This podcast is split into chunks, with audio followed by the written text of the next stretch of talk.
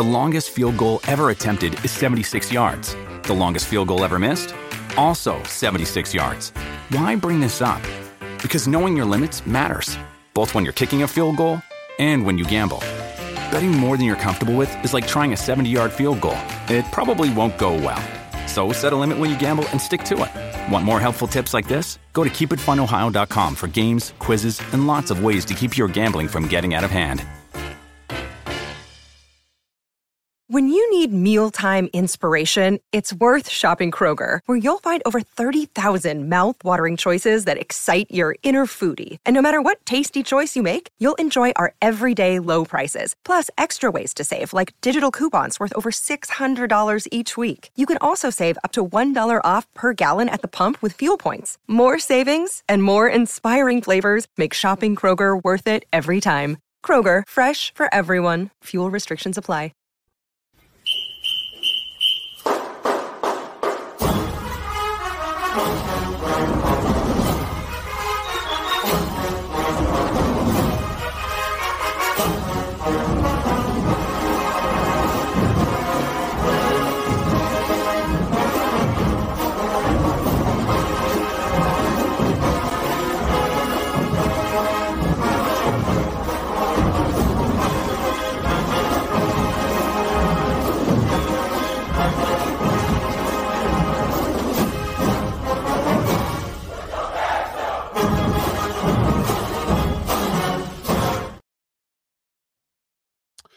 All right, hello. Uh, it's Monday Night Live with uh, the ONG Strike Zone. Brian Fulford, Kelvin Rozier. It's the Alabama A&M reaction show after Florida A&M uh, gets the victory over Alabama A&M, forty-two to twenty-eight.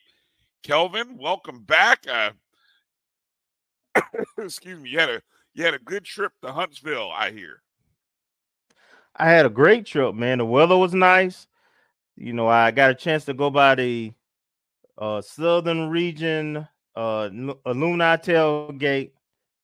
Uh, saw a lot of familiar faces. You know, the Atlanta crew, some Tallahassee crew, some Florida-based crew, and um, they were had they had a, uh, I guess uh, some band. I guess it was band and uh like a high school student day or something. They had a bunch of students there. And um, so they, you know, they had a decent crowd there. You know, it's a really nice facility, a nice tailgate area. So that you know, the, the vibe and everything was great. You know, the hundred came right at the end of the first quarter.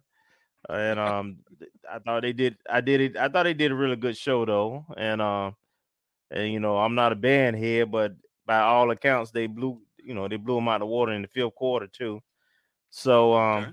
man, it, it was great, man. I I I loved it. Took a lot of pictures, sh- shook a lot of hands, man. Yeah, um, good to good to know. Yeah, you said unfortunately I, I screwed the pooch. I didn't have the photos that you did we a got great job. Yeah, thank you. I, I will make a point of downloading them and share them on Wednesday's show. Today's a little bit of a bonus show because we didn't get a chance to do a post game show after the game. Uh, so we appreciate everybody coming in and those of you who are joining us tonight. Uh, obviously, it's not our normal scheduled time. We we normally on Wednesday evenings, but you know, uh, Marcus uh, did a great job. Marcus and, and Keith uh, Hadley of Things Up podcast did a great job with the watch party. Appreciate those who came in and joined us w- with that experience. We'll talk about while you had a crystal clear view of the game. We'll, we'll, we'll, we'll get into talking about what the experience was like for those of us who uh, who didn't have that good 40-40 vision from where you were. You know, we'll we'll talk about that here coming up. But uh, uh, so Marcus obviously uh, is taking care of some business, and so he couldn't be with us tonight. And so, just uh, you and me kind of catching up a little bit on on some things related to this team and uh, this game. Uh, Rattlers improved to eight and one on the year, seven and zero oh in conference play. Two games. Uh, well, let's just say one game away, one conference game away from a perfect uh, season. Uh, third year in a row that the Rattlers have won seven games in the SWAC. Obviously, um, I, I don't know. You know, I, I don't want to call it unprecedented, but it is very rare. Might be unprecedented for a team to come into a conference and do what FAMU has done. Uh, and, and this is coming out of COVID. So let that sink in. We we we switched conferences, and of course, when we left the MEAC, uh, we were uh, was that the nine win season? Yeah, it was the nine yes. win season, nine win season, leaving the MEAC, getting ready to go into a COVID year, or what? Well, what turned out to be the COVID year. Um, and then we jump conferences and start brand new, you know, with you know, uh, new, just everything new. And so, what everything, everything that has transpired over the past couple years and leading up to what we have now, which is now Florida A&M will be hosting the SWAC championship game. Um, we've been very fortunate with the number of seniors, the the the great recruiting that has been done, the eh, just just outstanding when you think about what has been built to this point. Ha- have you have you taken a second, Kelvin, to kind of? I know it's early because we still got so much good football left to play over the next month that we're hoping that we're playing. But if you stop for a second and just kind of ah, just, just take it all in, what, what's your thoughts on what we have seen and what we have accomplished, or what Coach Willie Simmons, his staff, this program has accomplished over the past uh, 24, 36 months? I mean, it's, it's, it's impressive to come to a new conference. We haven't lost the home game to anybody, so that includes conference games.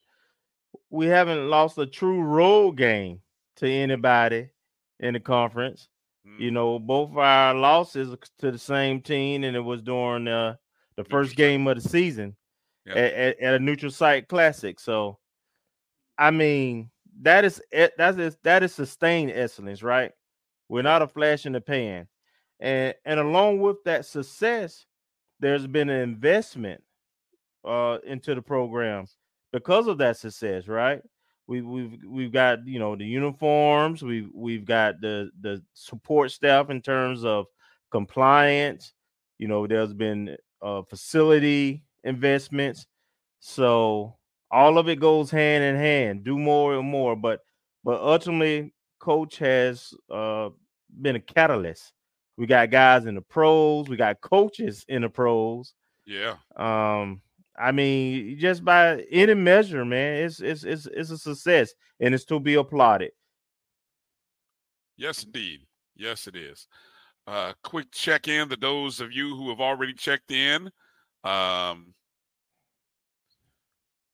Appreciate Bull. Bull, appreciate you jumping in early. We're going to talk about that uh, ESPN broadcast definitely um, on the flip phone. Yeah, yeah. There's some interesting uh, decisions made in that situation. Um, Coach Ferrasi checking in. Appreciate you coming in. Uh, Tony coming in. We appreciate you coming uh-huh. in on a Monday night. Uh, Miss Joanne checking in all the way from California. What's up, Miss Joanne? Good to see you, Miss Joanne. Thanks for checking in with us. Uh, Senior yeah, day coming. Uh, exactly. I know you'll be in Tallahassee probably this upcoming this upcoming uh, weekend, Senior Day. Uh, Coach checking in. Good recruiting, definitely making the difference. Uh, no, Coach RMG one. Uh, thanks for checking in. Appreciate you coming in. Uh, Chuck Hunt checking in from Monroe, Louisiana after a long day at work. Well, hey, Chuck, we, we appreciate you coming in, man. Thank you. Thank you. Uh, let's see. I know Tony's got a question. I'm going to start that question and come back to it here. Uh, Meredith. Hello, Meredith. Good to see you. Hey, Meredith. Mr. Campbell checking in. Steve. Ah, we. Yes. What's Steve. up, Mr. Campbell? Good to see you.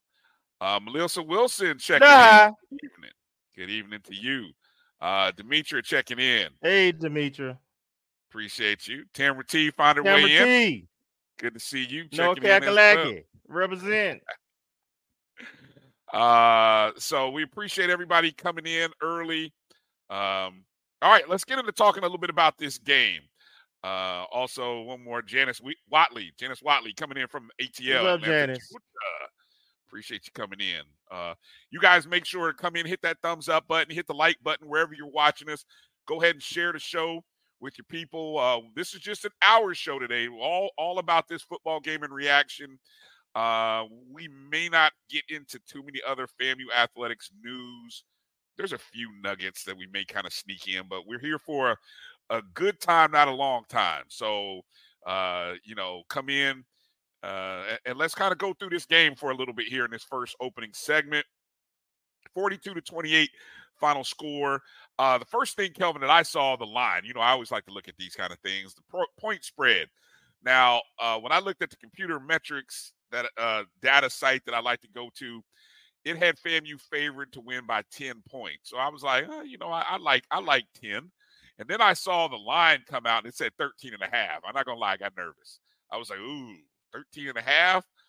You know, this is Alabama A&M. I'm thinking about what we previously done and the, the close games. I don't I don't think the last two years, I don't think we've beaten them by more than 10 points. If we did, it was barely over 10 points last year.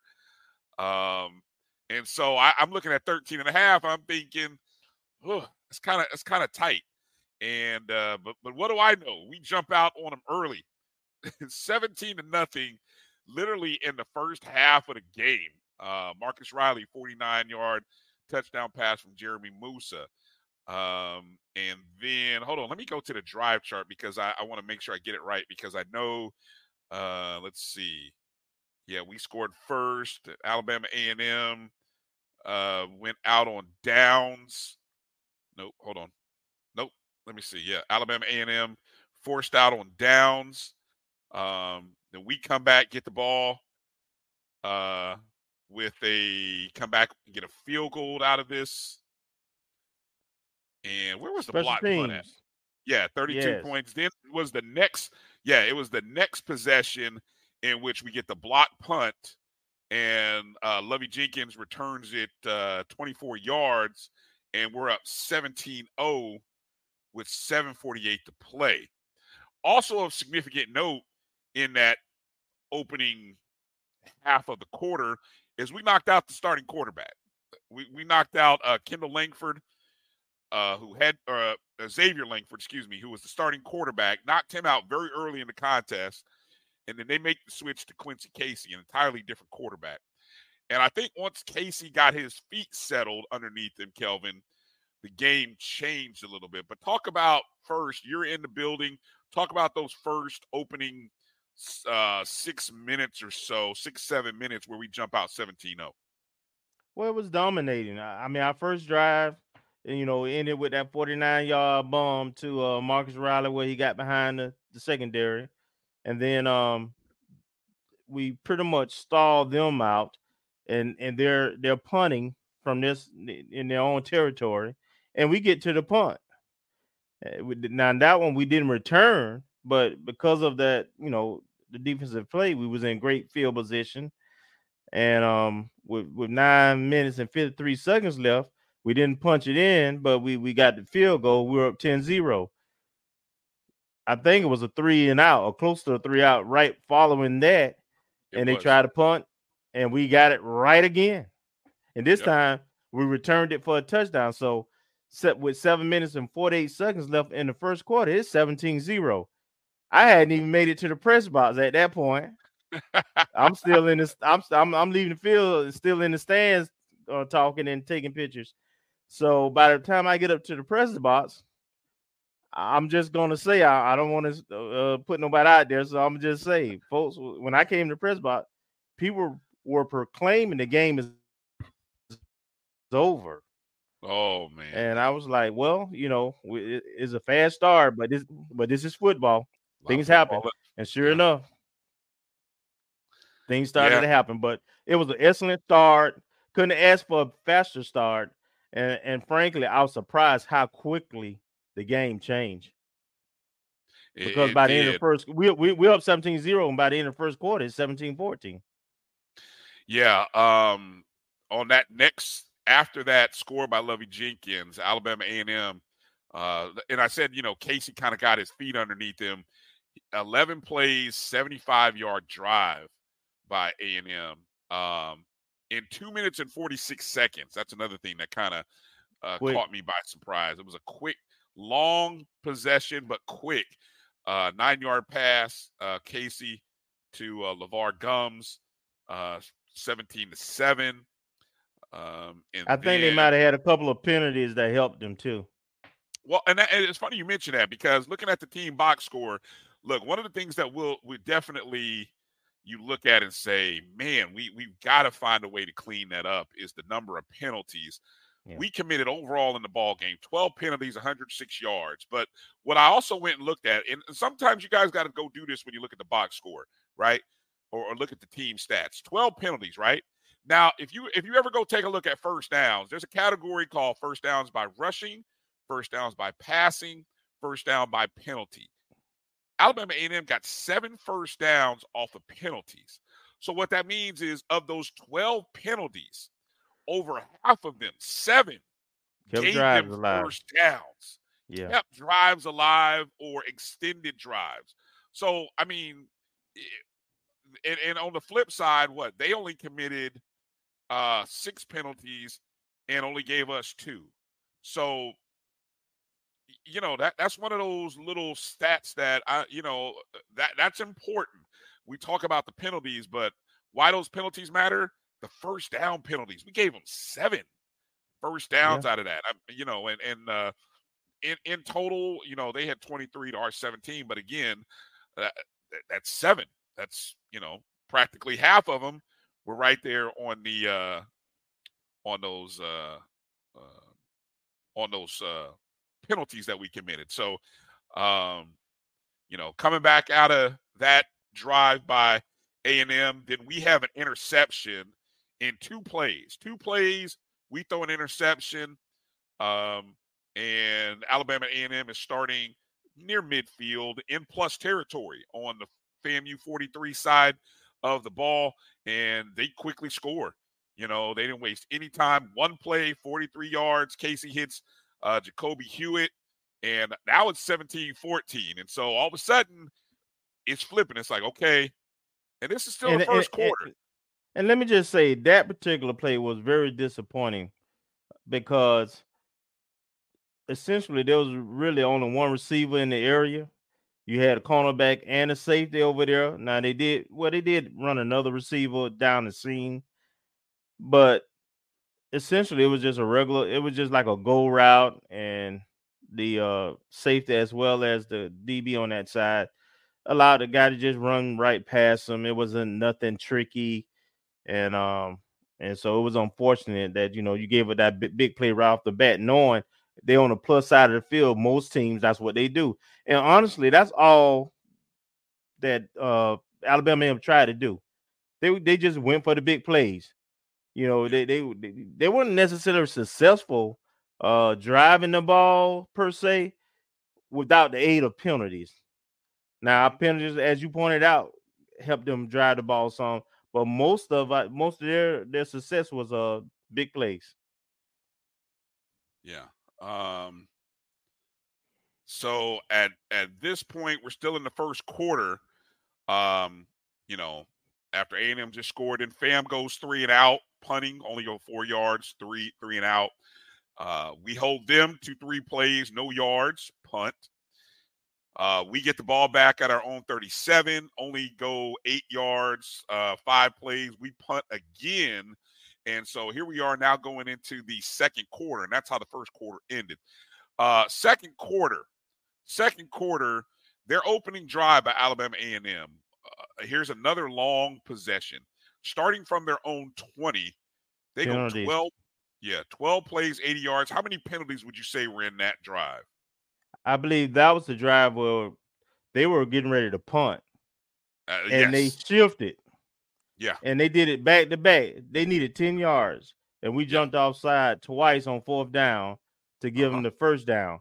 Now, I've got to talk to some some other guys who who know the rule book rule book a little bit more more than I do. But I, I thought that even if you didn't set that the whole line couldn't move at the same time and shift.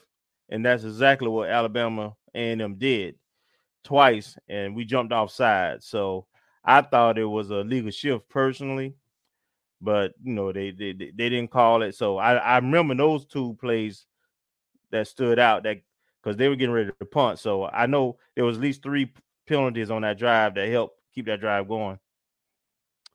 Yeah, they uh, capped off that 80 play drive with an eight yard touchdown run, and then they take the lead. The first time that uh, you know they caught us with our pants down, 21 straight unanswered points, and Alabama A&M 21-17. What's the vibe in the stadium at that point in the ball game?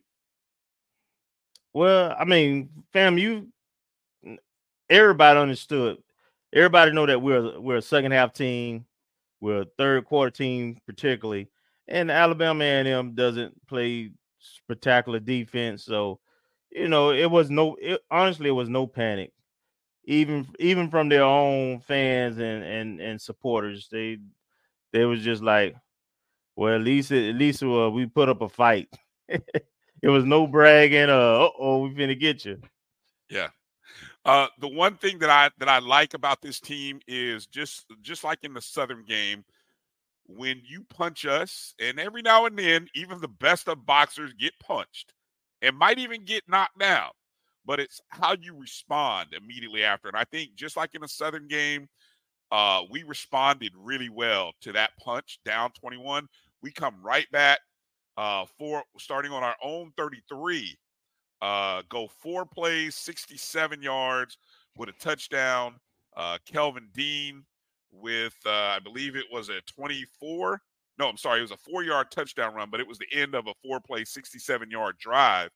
Uh, the fact that we got down there in in just four plays and we take the lead 24-21 that's how we eventually would go into halftime and um, coming out of the half uh, we would punch a, a, field goal a cameron gillis field goal in the third quarter with 11.01 to play after an eight play 52 yard drive uh, then later on, towards the end of the third quarter, a 13 play drive, just 42 yards, but it took up seven minutes and 13 seconds. And I thought that was really important that that drive for only for only having to go 42 yards, that it took up seven minutes of time.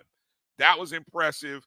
Juiced the clock. We grabbed the lead with a Jacquez Yant touchdown, 35-21. And at that point, you got to feel like, okay, whew, you can kind of you can feel like okay, th- we we got this under control now. Um, Kareem Burke scored a touchdown at the top of the fourth quarter uh, on a two-play, 38-yard drive, and we're up 42-21. Uh, Alabama A&M did get another score on the ensuing possession uh, to to cut it 42 to 28. And at that point, uh, again, if you had FAMU minus 13 and a half, you were nervous uh, I stayed away from it because I, I just I couldn't do it. I, I you know, I, I just I, I didn't want to have. I, I was too nervous. So anyway, final score, uh, forty-two to twenty-eight. Uh, hey, they were driving the ball again too. I think uh, somewhere with about six minutes left in the game, they actually got down to the inside the ten. 11. Yeah, they got to the eleven yeah. yard line in the fourth quarter. Yeah and we and that was on a 10 play 55 yard yeah. drive and we forced them we forced them out uh and, and, that was that was uh that was pretty much their last real strong drive i mean they had another drive after we punted again uh but but it really didn't go anywhere they went four and out but but that drive like you said that drive could have meant something but we forced them out on D, you know, on downs with 5:48 to play left in the ball game and right. that that pretty much you could say was the ball game, nail in the coffin at that point in time. Um, yeah. So uh, so so so some overall quick thoughts, Brian. Yes. This is game nine. Yes. We are who we are. Yes. Some teams dominate, and some teams and some teams, you know, you have to get their attention. You don't heard Coach uh, Simmons talk about this. This particular team, when they get up big, for whatever reason, they lose focus. Now, this is not a team you want to talk trash to, though, or punch in the mouth, No. because because you know they wake up very quickly and respond. They they they do respond. I, I Yes, they do. wish they were more dominant and consistent throughout a game, but this is who the makeup in, in, of this team, and and they keep winning, and they, they- and they win by double digits. So, you know, you just have to understand that's the fabric of this team, and um, we just keep rooting and enjoying these W's. Yeah, it's the of the eight wins, it's the seventh game that we have won in double digits or more, as you pointed out. Uh, of course, the Southern game was the only win where we didn't win by 10 or more. It's the second consecutive game that we busted over 40 points, which, I mean, jokingly or sadly, however you want to look at it, we talked about a 31 point cap. well, then we busted we busted through that ceiling now on consecutive Saturdays against SWAC opponents, right?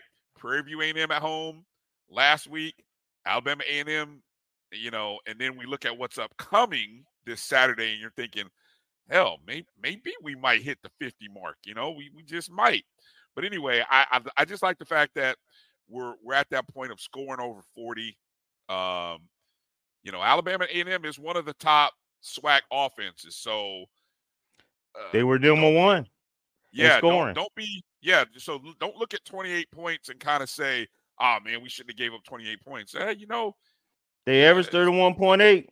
yeah, they they almost hit their average, and so uh, it's a good it's a good thing that we have the kind of offense that we do, and we have the defense that you know, just like against Southern.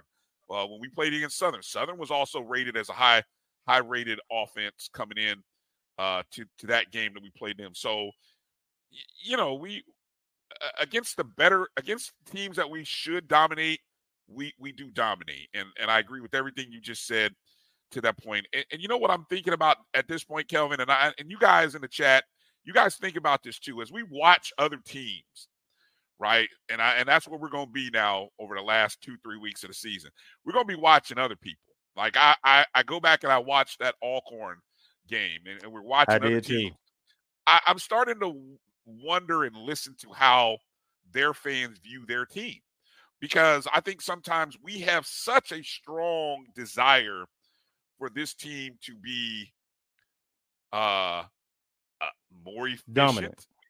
Yeah. More- yeah, more, more and I, I said it on the offensive side of the ball Yeah. because I don't think we doubt anything on the defense. I think on the offensive side, we all want more. We want more rushing. We want a higher completion percentage. Um, We want to catch the passes that hit us in the hand. yes, we, we want Yeah. less we still we still we still have drops. Look, I don't know who in the in the world, you know, uh, I know there's certain sites uh, that that record these kind of things on the FBS level, but whoever whoever is going to be ingenious enough to start recording uh, drop passes and and and just the pro football focus type extra stuff uh, is going to make a mint in the FCS level because I don't I haven't found the stats and I we have to go back and watch some games but another game, another week where I've heard Coach Simmons talk about drop passes. And so, you know, we we look at our you go and look at uh the quarterback statistics, you know, for the game, and you look at the box score, and you know, I look at let me see, Moussa was 14 of 27, 245 yards passing, a touchdown to INT. He was sacked three times. So that's 13 incomplete passes. How many of those are what drops due to drops? I mean, maybe what half of those? No, I don't think it was that many. He did Okay. mi- he he did miss some, but it, it would probably at least three we, we got our hands on that we should have brought in though.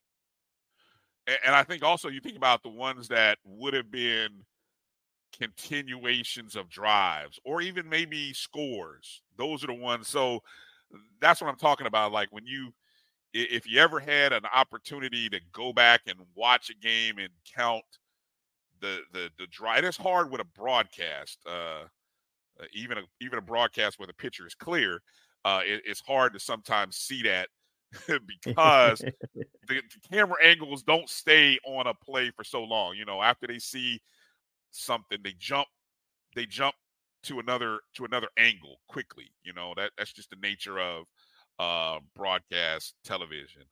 Um, let me mention some of the statistics here. Uh, Terrell Jennings uh, led the rushing, the running backs. He had eight attempts, net 40 yards. Uh, Kelvin Dean had seven attempts, net 28 yards and a touchdown. Kareem Burke, one carry, 26 yard touchdown. Jaquez Yant, nine carries, net 24 yards and a touchdown. Uh, and then you kind of had uh, Jamari Shareed with a negative run, Moussa minus 10. That's all on the sacks, probably. Um, things of that nature. Leading the receivers, Jeremy Pruitt, uh, excuse me, Jeremiah Pruitt, leading the receivers two receptions, 82 yards. Marcus Riley, three catches, 71 yards and a score. David Manigo, three catches, 55 yards. Jamari Gassett, two for 38. Jamari Shareed, only three for five. That's kind of kind of low. Uh, Kelvin Dean, one reception, but it went negative six yards. Uh, and so that was the receiving corps on the defensive side of the ball, and, and we were trying to see if we could get Lovey Jenkins on the show, but I know Lovey was on the Willie Simmons live show, uh, apparently. Uh, he had a great day. Um, nine total tackles, two tackles for loss, one sack, and a forced fumble uh, to lead the team in total tackles. Uh, he had five of those solo. Uh, Isaiah Major had eight tackles, uh, half a tackle for loss, a breakup, and two quarterback hurries. Kendall Bohler, eight tackles, four pass breakups. Uh, that that you know what? Speaking of Kendall Bohler, that's the that's the second or third game where I think he's had multiple pass breakups. Um, I don't know if you've noticed that. I don't. I don't. You know, just to kind of. Yeah, I, I have, and he he is a more more active, but also, I have to say, I think he's the one that get tested the most. They throw throw throw his way more than the other side. Yeah, yeah, probably so. Um, I'm trying to just glance down. The, Javon Morgan, uh, five total tackles, one tackle for loss, one sack, and an interception, and a quarterback hurry. So uh, good day for uh, Javon. Um, I think uh, coach said in total we had, let's see, I'm looking at the total tackles for loss two, three, four, five, six, eight, ten, eleven tackles for loss in that in that ball game. So 11 tackles for loss, three, four, five and a half sacks. Nope, six sacks in the ball game. Six sacks in the ball game. I have that right? Yeah, six sacks. Yeah, I did that right. Uh, Quincy Casey was sacked five times. So uh, really good jobs. Oh, special teams. Last thing about special teams. How about Trey Wilhoit? Give Trey Wilhoit some props, people. Five punts, averaging 47.4. Uh, the longest was a 62 yarder. He put one inside the 20, had two touchbacks, and two of his punts went over 50 yards. So props to Trey Wilhoit had a great day. I don't know. Did you see? Normally, the SWAC puts out their players of the week. Have you seen that yet? Did anybody from FAMU, get any recognition? No, nobody. No, nobody for the Rattlers got any. They did come out though. Yes. Yeah. Okay, so nobody. Um, yeah. Uh, Hollow's asking how many hurt. Any injuries that you saw in this ball game? With Kizik hands free shoes, motion sounds something like this. Kizik helps you experience the magic of motion. With over 200 patents and easy on, easy off technology, you'll never have to touch your shoes again. There are hundreds of styles and colors, plus a squish like nothing you've ever felt. For a limited time, get a free pair of socks with your first order at kizik.com/socks.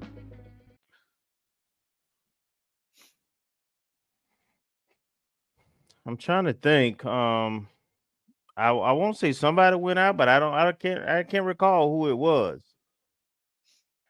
Okay. Right now. Uh, but overall, I, Keith, I don't Yeah, think, was there he did. going on with uh, yeah, yeah, he did go out. not No, uh, no, uh, uh, who's 58? Uh, the the defensive end done. Okay, done, done. Okay, yeah, done. Uh, he did go out. Okay, Yeah. And uh, I, Yeah, I haven't heard I haven't heard a update on that yet. As as to I didn't catch Coach Simmons. I don't know if he spoke to about it, but I haven't heard anything. uh, Kenya notes that Graves went out as well. So, yeah, appreciate you guys in the in the chat room for jumping in on that. So, and and one of the things that Coach didn't have his normal. Uh, I don't know. He I can't tell whether I, I got a cancellation notice. I know that I know Coach had his SWAC press conference with the SWAC football coaches, and but he normally does one at ten in the morning. I I got a notice that it was canceled, but then I saw uh Gerald uh retweeting some things, but I don't know whether Gerald was retweeting from the football uh from the SWAC media thing. I, so I, I don't know what happened. I have to go back and look at Rattlers Plus to see whether Coach did actually have. Um, uh, I'm starring a couple notes here from from you guys in the chat because we're going to go through those in a second. All right, let me talk broadcast here. Uh, because you, Kelvin, obviously, like I said, you didn't have to suffer through what those of us who were not at the game had to suffer through, which was, let's just say, very spotty, very spotty internet service. Um, I had heard that Alabama A&M has had issues with their internet before, or maybe it's just their the connectivity at that stadium, right? I, I've I've heard this from other people. Like it should be fit better, outfit better, or or the the everything should be better there. And and you know the the sad part is because we don't because most people and and you as a fan, most fans they're watching the game, right? yes. Some inter some great comments. I mean the people thought the game uh Kenya said we were watching electric football.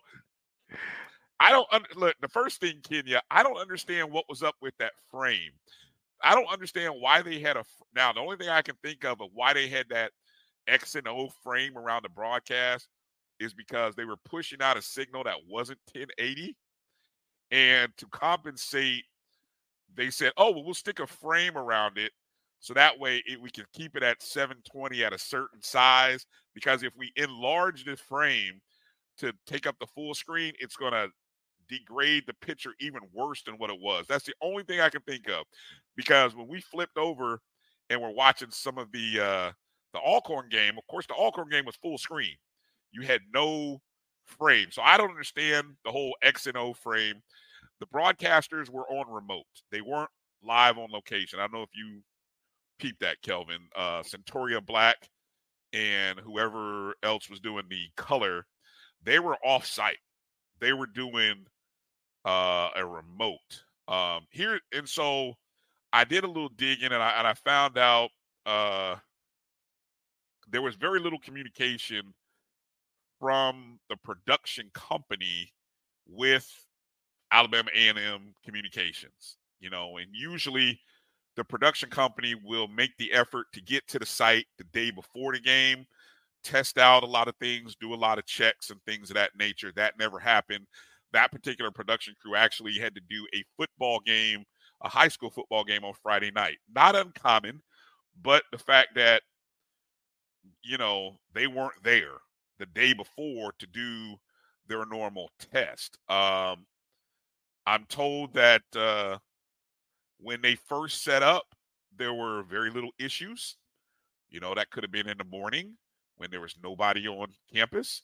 And then, of course, as what what happens when people start coming in and cell signals and other stuff start getting interfered with, uh, they start having. Remember, I told you. Remember, I told you they had a bunch of high school students and uh, high school bands there. So You know, all those kids are on their phones, so Uh-huh. yeah, you better have some bandwidth and and some extra cell towers. Yeah. So and here's what if if the site doesn't have proper hardline wired connections, like we even have places at FAMU where there's not good connectivity. Uh, for example, at some of our ballparks, baseball, softball field, and that's why you don't see those games streamed because you'd have to bring in an extra tower. You'd have to bring in essentially, which is a huge hotspot, to be able to push a signal out, which is why you see a production truck in a lot of cases. I don't know if that was necessarily done for this game. Um, a- and, so the disappointing part is eh, you, you want better uh, because yes, it's eh, ESPN really is just the vehicle in which this game was being broadcast on. ESPN really didn't have anything to do with this, um, other than saying that Yeah. hey, we're we're we're not really doing the production. We're we'll supply the on-air talent, but we're not handling the production. Um, HBCU Go, for example, they probably have. I know that they pretty much have two trucks because that's why they're only in two locations. You only HBCU Go will only have two games on in a day. Why? Because they got two trucks. That's it. There's, They don't have self, they're they're turnkey operations.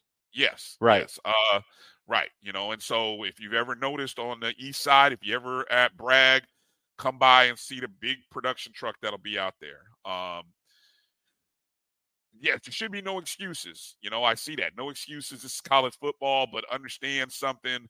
Um,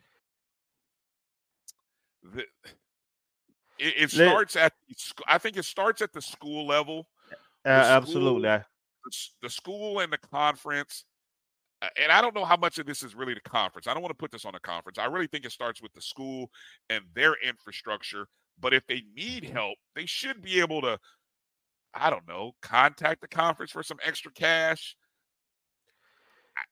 I, I don't know. I, I I would tell you, um, ever since the COVID started and things went remote, that a lot of things that happen in terms of if it's not on ESPNU or the main platforms or HBCU Go, where they bring in a production team as well as you know the trucks and the equipment, then it totally depends on the environment that the whole school has and the Yep. staff.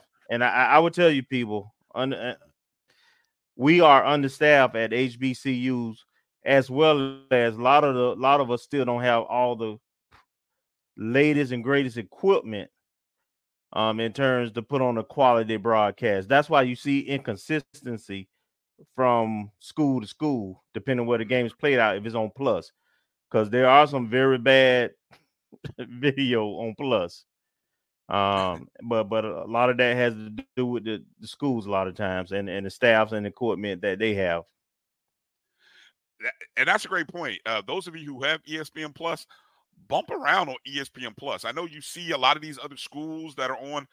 Uh, if you just spend 15, 20 minutes and just bump around on some of those other broadcasts, you'll understand what we're talking about because they aren't all uh, they aren't all equal.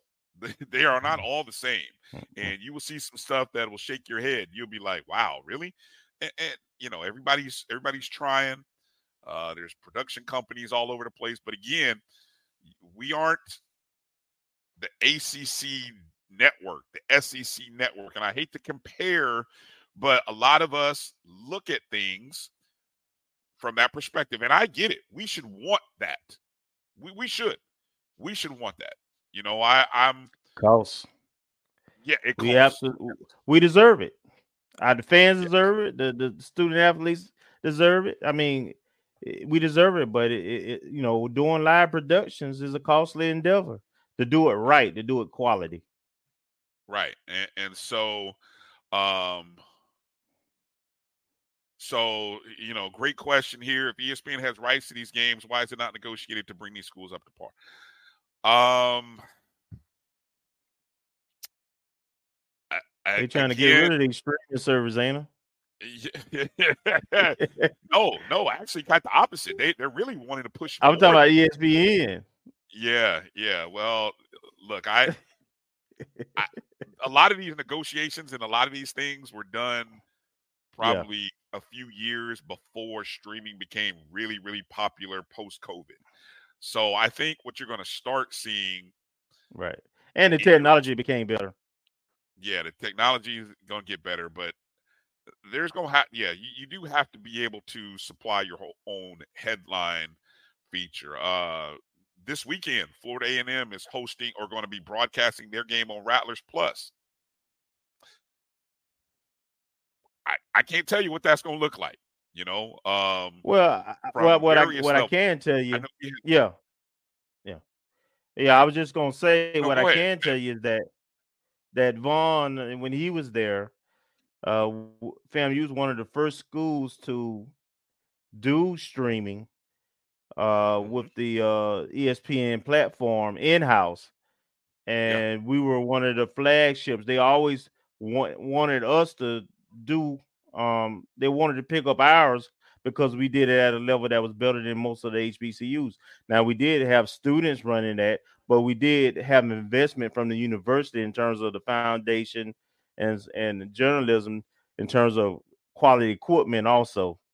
And I will say that the MEAC I will say that the MEAC also provided uh some things. It, we had to pay for it, eh, but you know they provided some things also to try to make the quality of uh those uh streaming platforms better. So, and we had Vaughn Wilson. We we had somebody, yes. and I I say you you don't understand the importance of having somebody who knows what the f they are doing uh, and yeah. understands a understands broadcast, but understands the the industry and what is going on. I mean, that's a huge advantage. So uh, having him being able to put that infrastructure in place and being able to tell and and for FAMU to actually listen to him because I will tell you from experience, we've had people who told FAMU you need X, Y, and Z, and FAMU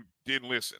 So eventually, when Vaughn said it, whether it be because they'd heard it two or three other times or because it was Vaughn Wilson or whatever the reason, that time they actually listened and things started to improve. So now you see, you know, I, I always smile when I'm in the press box and I look over to the right and I see you know, and I see Jeff with that in that Jeff. production room, uh, and and he's and he's shouting directions to his team left and right. Man, I tell you, super producer. I just smile because I know that room would have never existed uh, five, ten years ago when it when it when it should have, when it could have.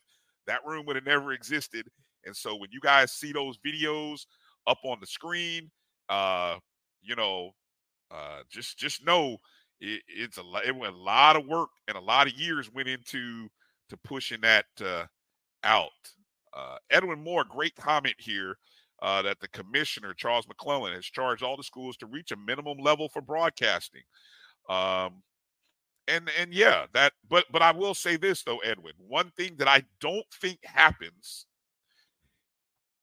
and we're just getting to a place where we can maybe feel comfortable traveling and all being in the same location is there's got to be workshops in the off season for this yeah. you know at the same yeah. time that SIDs come together and, ch- and chat your communications people and maybe even a broadcast liaison they got to come together that that doesn't happen enough i don't think where this entity and that entity comes together and say hey let's get on the same page in one location. I know you can we can do everything by Zoom these days, but but still sometimes it's good to be in the same room and trade ideas with a person, go to lunch yeah. and be able to sh- even if it's a 48 hour period, that's important. And so if like you guys point out, if, if the commissioner has charged all these schools uh, with upgrading,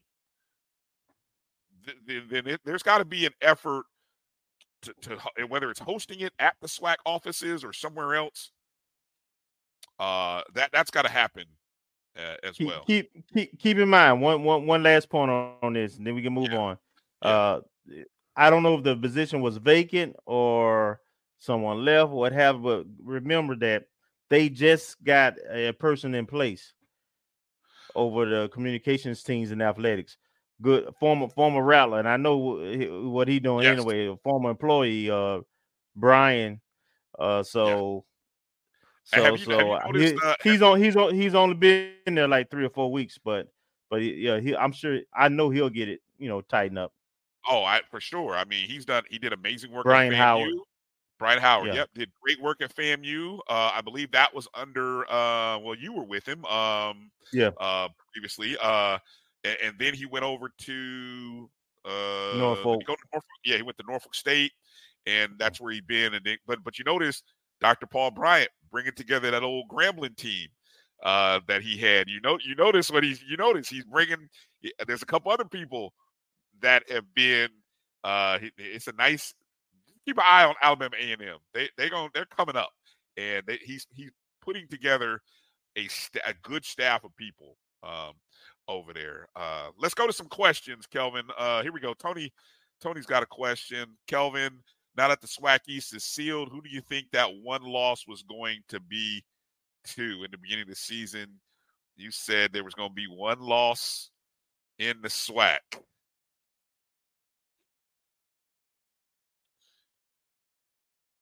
He talking about. I am assuming you talking about FAMU. Yeah, I think so because it, yeah. you thought. Yeah, yeah. In terms of us, obviously, I, we going undefeated which is which is a good. Well, well, you know, we we still got that little, little game there, you Had a, you had a seven and one, I believe, right? Because because we always, but I said it wouldn't be Jackson State. The uh, game okay. and the game, I, and, and Brian, you know this, and everybody watch the show. The game I always pointed to was this game we just won. Yes. I thought this was. I knew we'll show up against Southern. I never worry about playing against teams that you know are traditional rivals and who have our respect, and you know we know we got to come to play. Our team is short for those games. But this this this uh Alabama A&M game was one that I thought. You remember my bold prediction was that we were gonna score 50. And the reason yeah. why I made that bold prediction because I was like, well, they're gonna put up some points, so we're gonna have to put up some points. Mm-hmm. So I understood that, and, um, you know, we we had 42 points with about 13 minutes left uh in the game. So you know, we were close, and they did put up some points. But uh, the game that I thought that that we had a chance of losing was the Alabama A&M game. We got by it, so uh, great. I'm happy as a, as a lamb that I was wrong. yeah, I am too. Now we just gotta finish off, finish off, uh, finish it off, and uh, beat the crap out of the Cats. Uh, somebody asked me earlier about that, and I told I, I told them we got we got a decade of pain from Bethune Cookman. We we have we haven't even begun. They haven't even begun to feel the pain that Coach Simmons and this team should continue to get ass because it, a decade is a long time. That's a decade plus the COVID year. Yeah, we Bethune's got some pain coming to them, um, and I don't want us to let up at all uh, when we get to that game in the Classic. Uh, Tamara T with a question: Do you think Coach kept the game pretty vanilla intentionally, doing nothing new to keep the next teams on the schedule from scouting us? No, we got uh Lincoln. Eh, I think it's got all they want to. we gonna name the score on that one. And um, Bethune is a rivalry game, so I'm not gonna be too disrespectful. But at the end of the day, they've they've got one Division One win, so I'm not anticipating you know too too competitive of a game with that one either. So no, he wasn't he wasn't playing coy. I think that uh, Alabama A&M has a has the capability of putting up points. They were number one in the SWAC in terms of points per game, 31.8 going into it. So they they can put up some points. And and I and of course our, our team just inconsistency. We play in spurts, and that's what happened. All right, uh, let me jump over to uh, appreciate that, Tamara. Uh, let me jump over to uh, EA uh, who's happy with the win. However, I'm seeing something with the defense that has concerned me since the USF game. That will be a major issue with North Carolina Central. And I would tell you this, EA, let's not look let's not look that far ahead. Let's deal with the SWAC because Uh, if things keep going, I don't see that. I don't see that, Brian. I hear people saying that.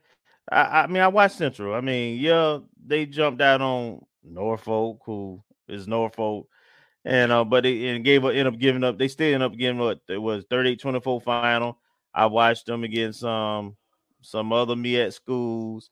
Uh, they really should have lost against uh, a mediocre at best.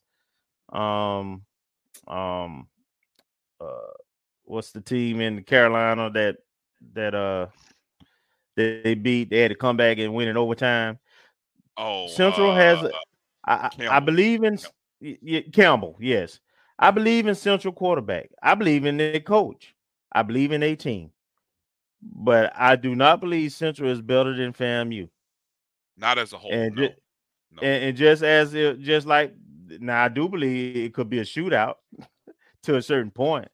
You know, you you know you're not going to make a living making big plays on our defense the entire time, but he's going to make his share of plays. I mean, they're a great team. They're defending champions, but you know, to say we're going to be in trouble, we're going to be the best offense that Central has faced this season. Without it, outside so. of the outside of the Division One game, I, I, think we'll be so. the best defense they'll face too.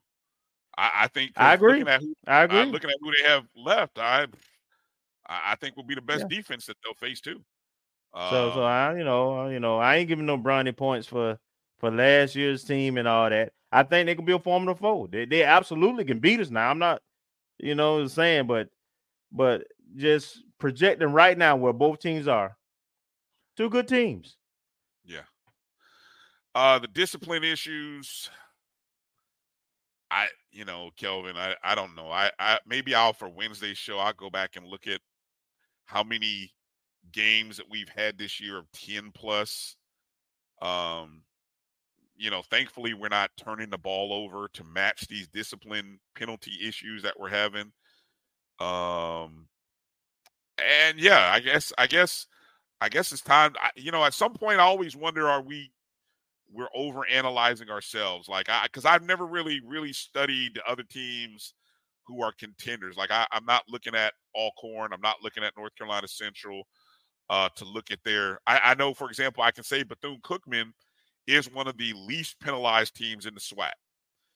So come that game, that because they ain't, that because they ain't doing nothing. they least penalized because they ain't making no plays. well said. Well said. Yeah. Um, wow. Wow. Um, that's a good one. With the uh, sweats asking, when will we know about the SWAC championship tickets and prices? Uh, on on yesterday's sports wrap, I had on Charles Edmond, of course, all Alcorn State Sports, and he's very familiar with the process. And uh, I know it was a lengthy show last night, but if you get to maybe the last if you get to the second hour, one, two, third hour, get to hour three. Uh, if you want to go back and watch the BCSN Sports Wrap with Charles, we talked about the SWAC process, and I'm, I'm working to try to get Dr. McClelland on our show. So maybe on Wednesday we'll get lucky and get Dr. McClelland. I know if you if you saw the tweet from VP Sykes, I know she said this week they're working with the SWAC to kind of figure out the game plan, but understand that this is a this is a conference run event right. with the conjunction of Florida A&M, right? So uh, there's a there's a strong case that Bragg Stadium might be 60-40 FAMU to to guest, whether it's Alcorn, Prairie View, or whomever else. It might even be 50-50. I that's I think that's something that we have to find out.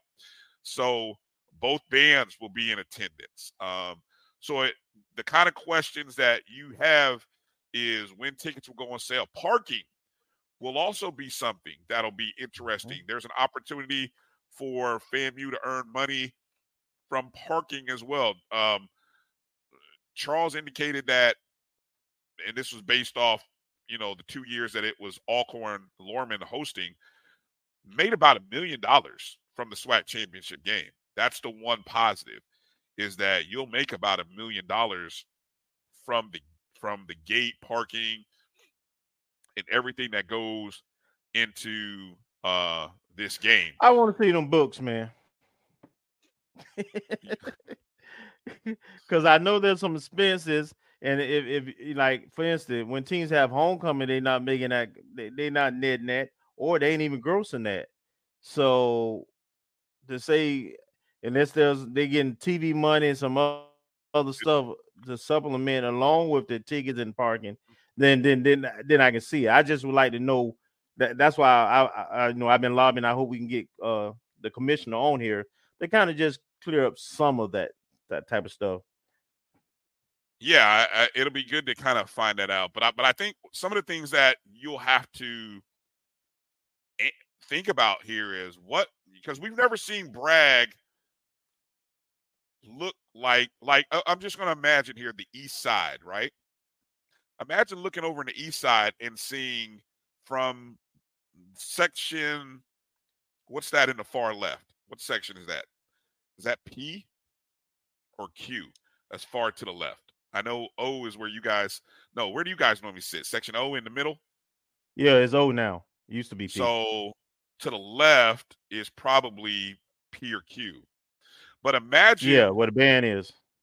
Okay, but uh, but imagine in this SWAC championship game if this is split differently. Imagine if the hundred is actually uh to the uh, to the right on the home side, right near the uh near the field house, right?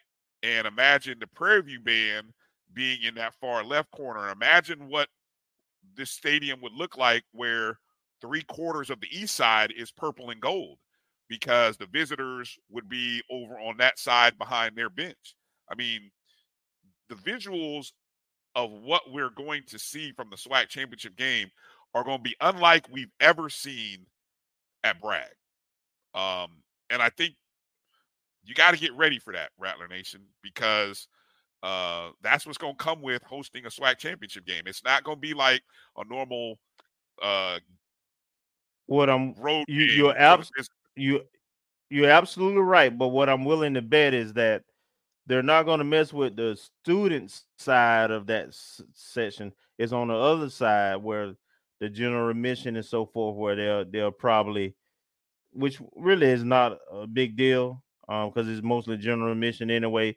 But I would imagine from section O, where we typically sit, to the north end zone side, that that would probably be the visitor size instead of the J, the typical J section, and the um and the uh what J and I, I think the J uh on the west side if I had to imagine. If they're looking at the optics and the whole production, then yeah, it makes sense to have you know the you know Alcorn fans or whoever uh, makes the game behind their their their bench as well as their band. But I, that'll be interesting if they choose to do something with the uh with the game day atmosphere at FAMU. Remember, the commission's been down here at least twice this season at least twice. And so yeah. I, I'm I'm really interested to see how how how that is negotiated. Um, as well, you season ticket holders, will you get the first choice on tickets and parking? Uh, that's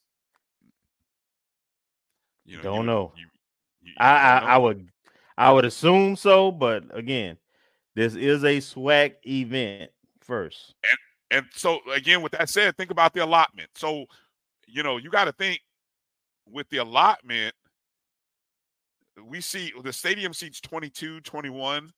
Let's just say they give 10,000 to FAM and 10,000 to the visitors. Or, or I'll, I'll go one better since FAM is hosting. Let's say they go 12 and 8. Okay. 12 FAMU gets 12,000 tickets, the visitors get 8,000.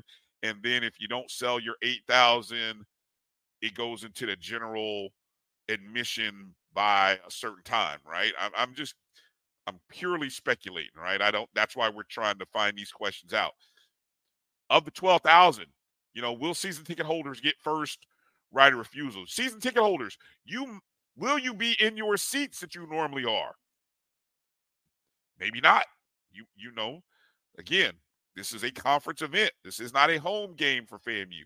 So there's a lot of things that you have to swallow and be prepared for um, in this scenario. So it'll be interesting to kind of hear what that's going to look like. And,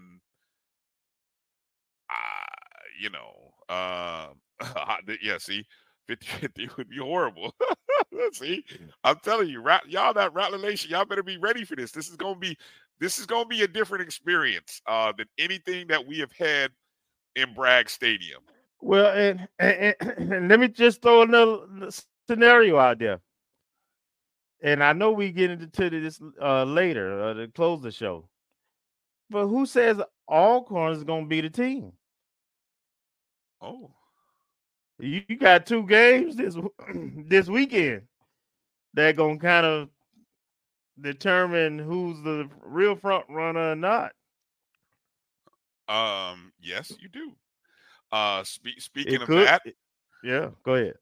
uh, speak, speaking of that, uh, from from the weekend, of course, the the big showdown was Alcorn and Southern, and and Alcorn just boat raced Southern, uh, twenty four to seven in the first quarter, forty four to twenty one was the final score, Turnovers. puts them puts them in sole possession of first place. Turnovers. Eh, Yeah, and, and- and this I mean- I mean. It was like three turnovers in a row.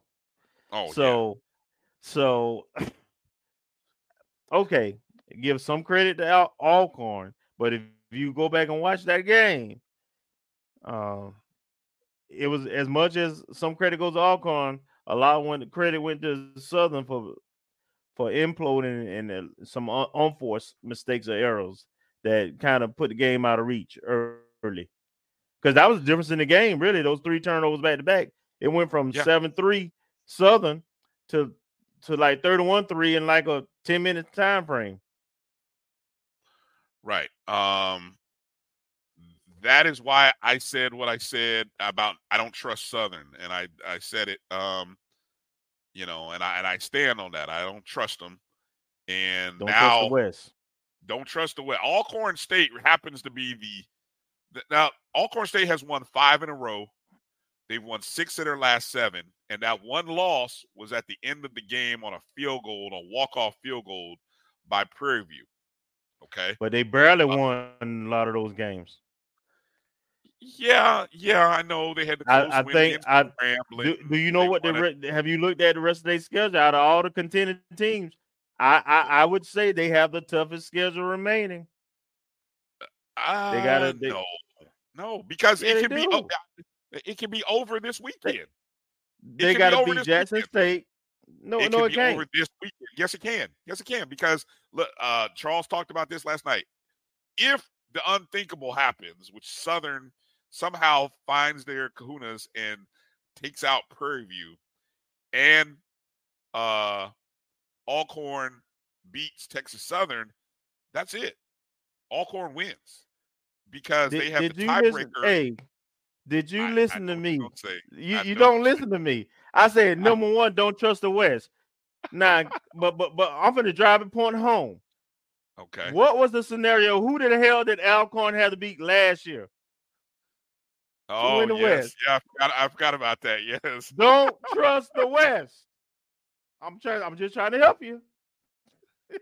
Well, well, look. Yes, okay. But uh, still, I'm I'm going to say it because it could happen. Uh, and it, Yeah. it very well probably won't. Now that, that we're talking about it so much and so many people are going to be talking about it, it won't happen. But Southern will somehow find themselves and they'll they'll Mm. steal they'll steal a win from Prairie View somehow. Um, no, no, I'm sorry. Prairie View will actually win because that's what'll keep the game going into the final week. So again, just to clarify, if Prairie View beats Southern, that means the final week of the season will be all about Alcorn versus Jackson State and Prairie View versus Alabama State. That's not going to be an easy one. And essentially, the winner, if uh, Al- Alcorn basically needs help. Uh, I, I they, they really they really need. That's why I said they they don't want it to go to the last week of the season, so they're kind of rooting for Southern, even though they just beat the snot out of Southern. they're rooting for Southern this week, but I don't. You can't trust Southern, so just assume uh, while while we're watching the Florida Classic, it'll be just like last year how we're watching the Florida Chaos. Classic. Yes, Everybody who, everybody who needed to win outside of Southern, Southern was like fourth in the tiebreaker scenario, yes, and everybody lost. yes, Alcorn lost, Prairie View lost. I mean, and, and they lost like, Valley and Pine Bluff, and it was just crazy. yeah. Texas So, Southern e- lost. Yeah, don't don't don't pencil in. But uh, well, actually, no. Use a pencil. Don't don't use pen on Alcorn. Use a pencil if you all think Alcorn is coming to Tallahassee on December second, because that could very ch- very quickly change uh, over these last two weeks. Uh, Prairie View takes on Southern and Alabama State. Uh, Mary, Mary, I'm I'm still thinking Alcorn's going to come out of the West. Me, I that that's my that's my prediction today, but I ain't I ain't confident in it now. I I truly believe, and here's what I'm saying: if you watch how Alcorn has played, and even if you watch how the Southern game went, yeah, they won by a lot, but if you watch the game, you understood it was as much about Southern poor play as it was about Alcorn taking advantage of the mistakes and and Texas Southern is one of those teams. If you don't put them away, they got just enough, and and they're gonna be at home where they where they can beat. You know they they can keep the game close, and and and, they can find a way to, to win. So, um, you know I'm, I'm gonna go I'm gonna go with Southern, but I think Prairie View got the best shot. I mean I'm going I'm sorry I'm going Alcorn right now. But I, I actually think because of scheduling, Prairie View might have the best shot because they on a head to head with most of the teams they're competing with. I just look over at that Prairie View record, four and five overall, four and two in conference play. It's uh, ugly. I mean, and then you see Alcorn. Yeah, but they- overall. They only lost one. They only lost to one team on the West though. I know, I know. I And- agree with you. and so- I wouldn't and- want to see that rate. I wouldn't technically want to see that rematch in the championship game. But I'm just saying they sitting right there. Right. And and then of course right here, great point, Hollow. Uh Texas Southern beat Alcorn last year. So uh and and Texas Southern, like I said, came within a two-point conversion of tying it. They pushed Jackson State. They would not let Jackson State get comfortable. And so Should have beat, and they Hey. should have beat uh Southern. could have beat Southern. At- yeah. at Southern. So Yeah. um, it'll be interesting. Somebody somebody's gonna get upset. Somebody's gonna get knocked off. Um the yeah, and then of course, yeah, I don't I don't think Grambling's two games out of it. I I don't it would take a miracle uh to somehow see Grambling end up in this thing. I, I mean, you're looking at a doomsday scenario in which everybody in front of them would have to lose, and then somehow it came down to the Bayou Classic. I mean, that would be like ridiculous if it somehow came to the Bayou Classic. But I we'll know after this week. We'll we'll have a clearer picture after the Southern Prairie View game. It it'll be down to two teams after this weekend, more than likely. Yes, or or it could be over. One of the two. One of the two. Yeah. Yeah. Um the last little note I think is worth mentioning, Kelvin, if you would allow me here. And then of course, just want to remind everybody Wednesday show, eight o'clock Eastern. We got a lot to talk about on Wednesday show. We'll talk about uh volleyball, which got a pair of sweeps over the weekend. What does that mean for them? Basketball is tomorrow night. The season tip off for the women who are in Knoxville, Tennessee. The men are in Creighton or at Creighton in Nebraska. Uh, I'm gonna be watching the women's game to be honest. I I want to. I think Coach Gordon going home to where she cut her teeth and became the legend that she uh, is, was, became. That's going. That's must see TV. I don't know. Maybe I got to get two. I got to get two screens going somehow. I got to find a way to get two screens going. So we all need to be watching uh, our, our men and women tomorrow. Um, still waiting to find out. Somebody called the FAMU ticket office tomorrow. find out if those tickets are on sale for the uh the the SWAC double head the SWAC Pac 12 doubleheader because I was told last week that they should be on sale today. I don't know if they were. So I'm going to encourage all of you to call the FAMU ticket office. Uh, you can find the, the, the phone number on the athletics website, but give them a call. Find out if those tickets are available, and if not, find out when they will be. Ask the question. If enough people call and ask the question, uh, and then yeah, also as Mr. Figure said, when will those tickets for the SWAC championship go on sale? I, I got a feeling you're going to have to wait. I'm going to guess another week or two. I, I'm going to guess. Yeah, I, at earliest, yeah, at, at at earliest, probably at earliest Friday, I would think. Next, next but Friday, more more likely, more likely next week. No, yes. Yeah. Yeah. Um. So yeah, let, let's let's kind of, but but trust me, we will if if we're we're searching. Uh, I may be able to find out some some information from what has been done at other schools. Just but but again, none of that'll be official. So uh, check back on Wednesday's show.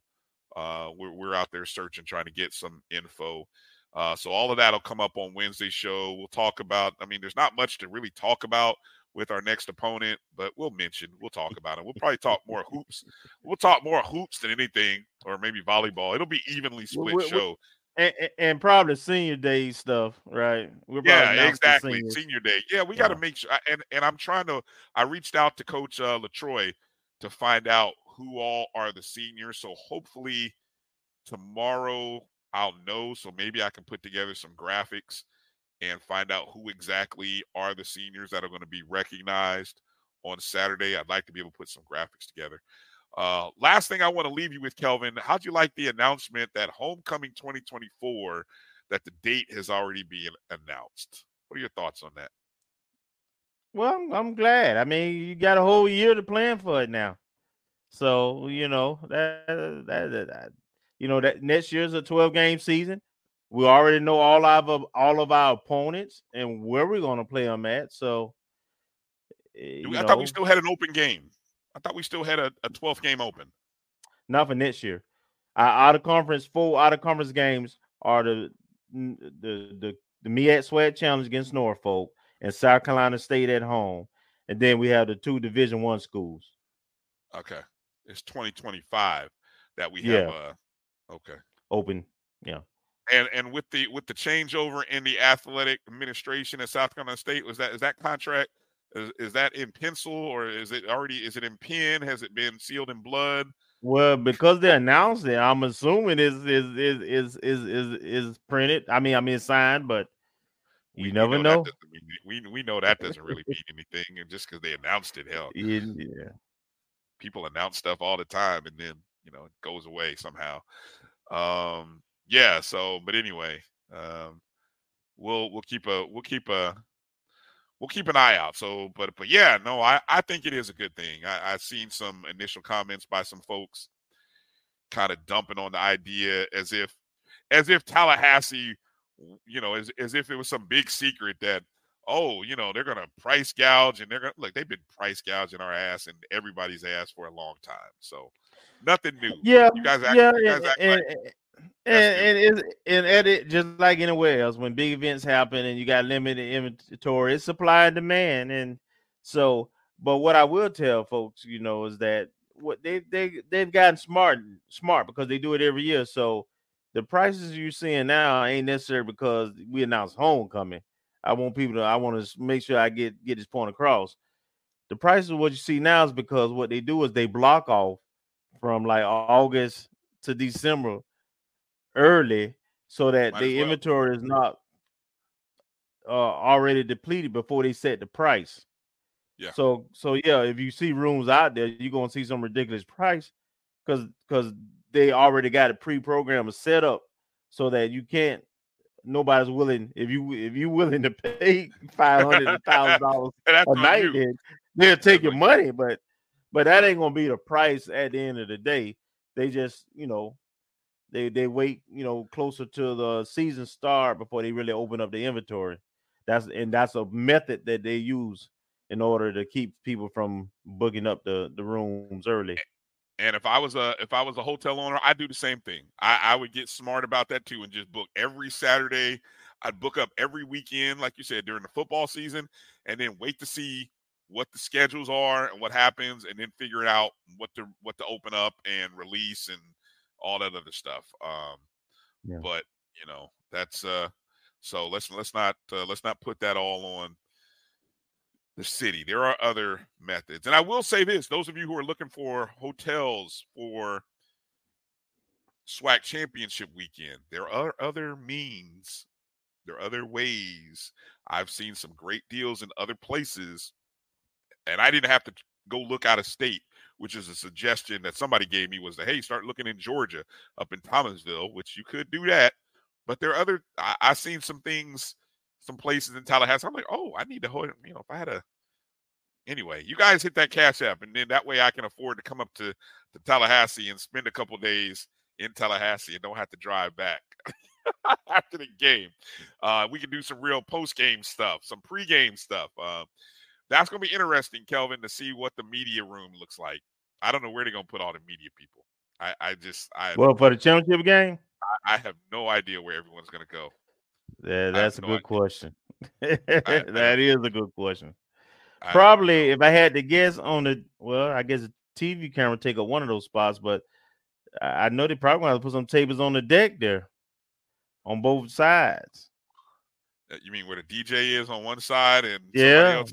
so you, you mean they might have to move the DJ somewhere else, huh? That'll be interesting. Maybe. I, I that that logistically is I think that is a more inter for me. That is a more fascinating decision than to see where they put the bands in the crowd. Where are you going to put all these media people who are going to want to come to the SWAC championship game and fit in a 20 by 20 room? Anyway, uh, first world problems, right? Uh, so we'll we'll figure that one out later. Um, all right, that's going to do it for tonight's uh, Alabama A&M reaction show. Appreciate you guys coming in, chatting with us for a little bit of time. Uh, don't forget Wednesday night show, eight o'clock Eastern, seven Central. Tell a friend in advance. Uh, you do us a solid if you uh, share the show, however you're watching it on YouTube, on Facebook. Uh, go download the BCSN Pod Zone on the uh, wherever you listen to podcasts, and that's where this show will be probably in about 24 hours. So you can always reshare it there. Uh, you can scan that QR code, or you can hit us up on the Cash App. There, we appreciate your support uh, of the ONG Strike Zone right here on the Black College Sports Network. Uh, thank you to each and every one of you. Um, Kelvin, uh, well, we say hey to Marcus because I know Marcus is not here with us, but he's watching, I'm sure, and uh, he'll be on with us uh, Wednesday. Uh, make sure you're following uh, uh, our girl Liv. Make sure you're following Liv for Hoops. Uh, Liv Antilla, Olivia Antilla. she's talking. I know she'll be talking. Uh, probably a great tweet follow on X. I know she'll probably be uh, tweeting during the game tomorrow. I know she'll be watching the women's game, but uh, get two screens set up for tomorrow night so you can watch the men and the women play. Both of them will be on ESPN Plus, so it'll be a great opportunity to support uh, both programs. Hopefully, our teams made it to their locations safely, and uh, just pray for a great start to the season. Uh, I, I feel I feel really good about the basketball season, Kelvin. I probably a lot better than I felt this time last year. I don't know what that means. I, I agree with you. I still got to see it, you know. Sure, but you sure. know, la- last year, you know, was such a challenging year that, yes. as far as I'm concerned, we we got no place to go but up. hey, and, and, the best line that Liv said, "Hey, we only won six games last year, so hell, if we get to eight this year, it's a positive." I said, "Oh God, eight? That's what we're shooting for." Jesus. But that's the truth. That's the truth. It was so that, bad. That, There's nowhere yeah. to go but up. Yeah. So, all right, that's going to do it for tonight. Thank you, everybody, for watching and coming in with us. Uh, for Kelvin Rozier, I'm Brian Fulford. Rattler Nation, have a great rest of your week. We'll see you on Wednesday night right here, 8 o'clock Eastern, 7 Central on the Black College Sports Network. Peace out.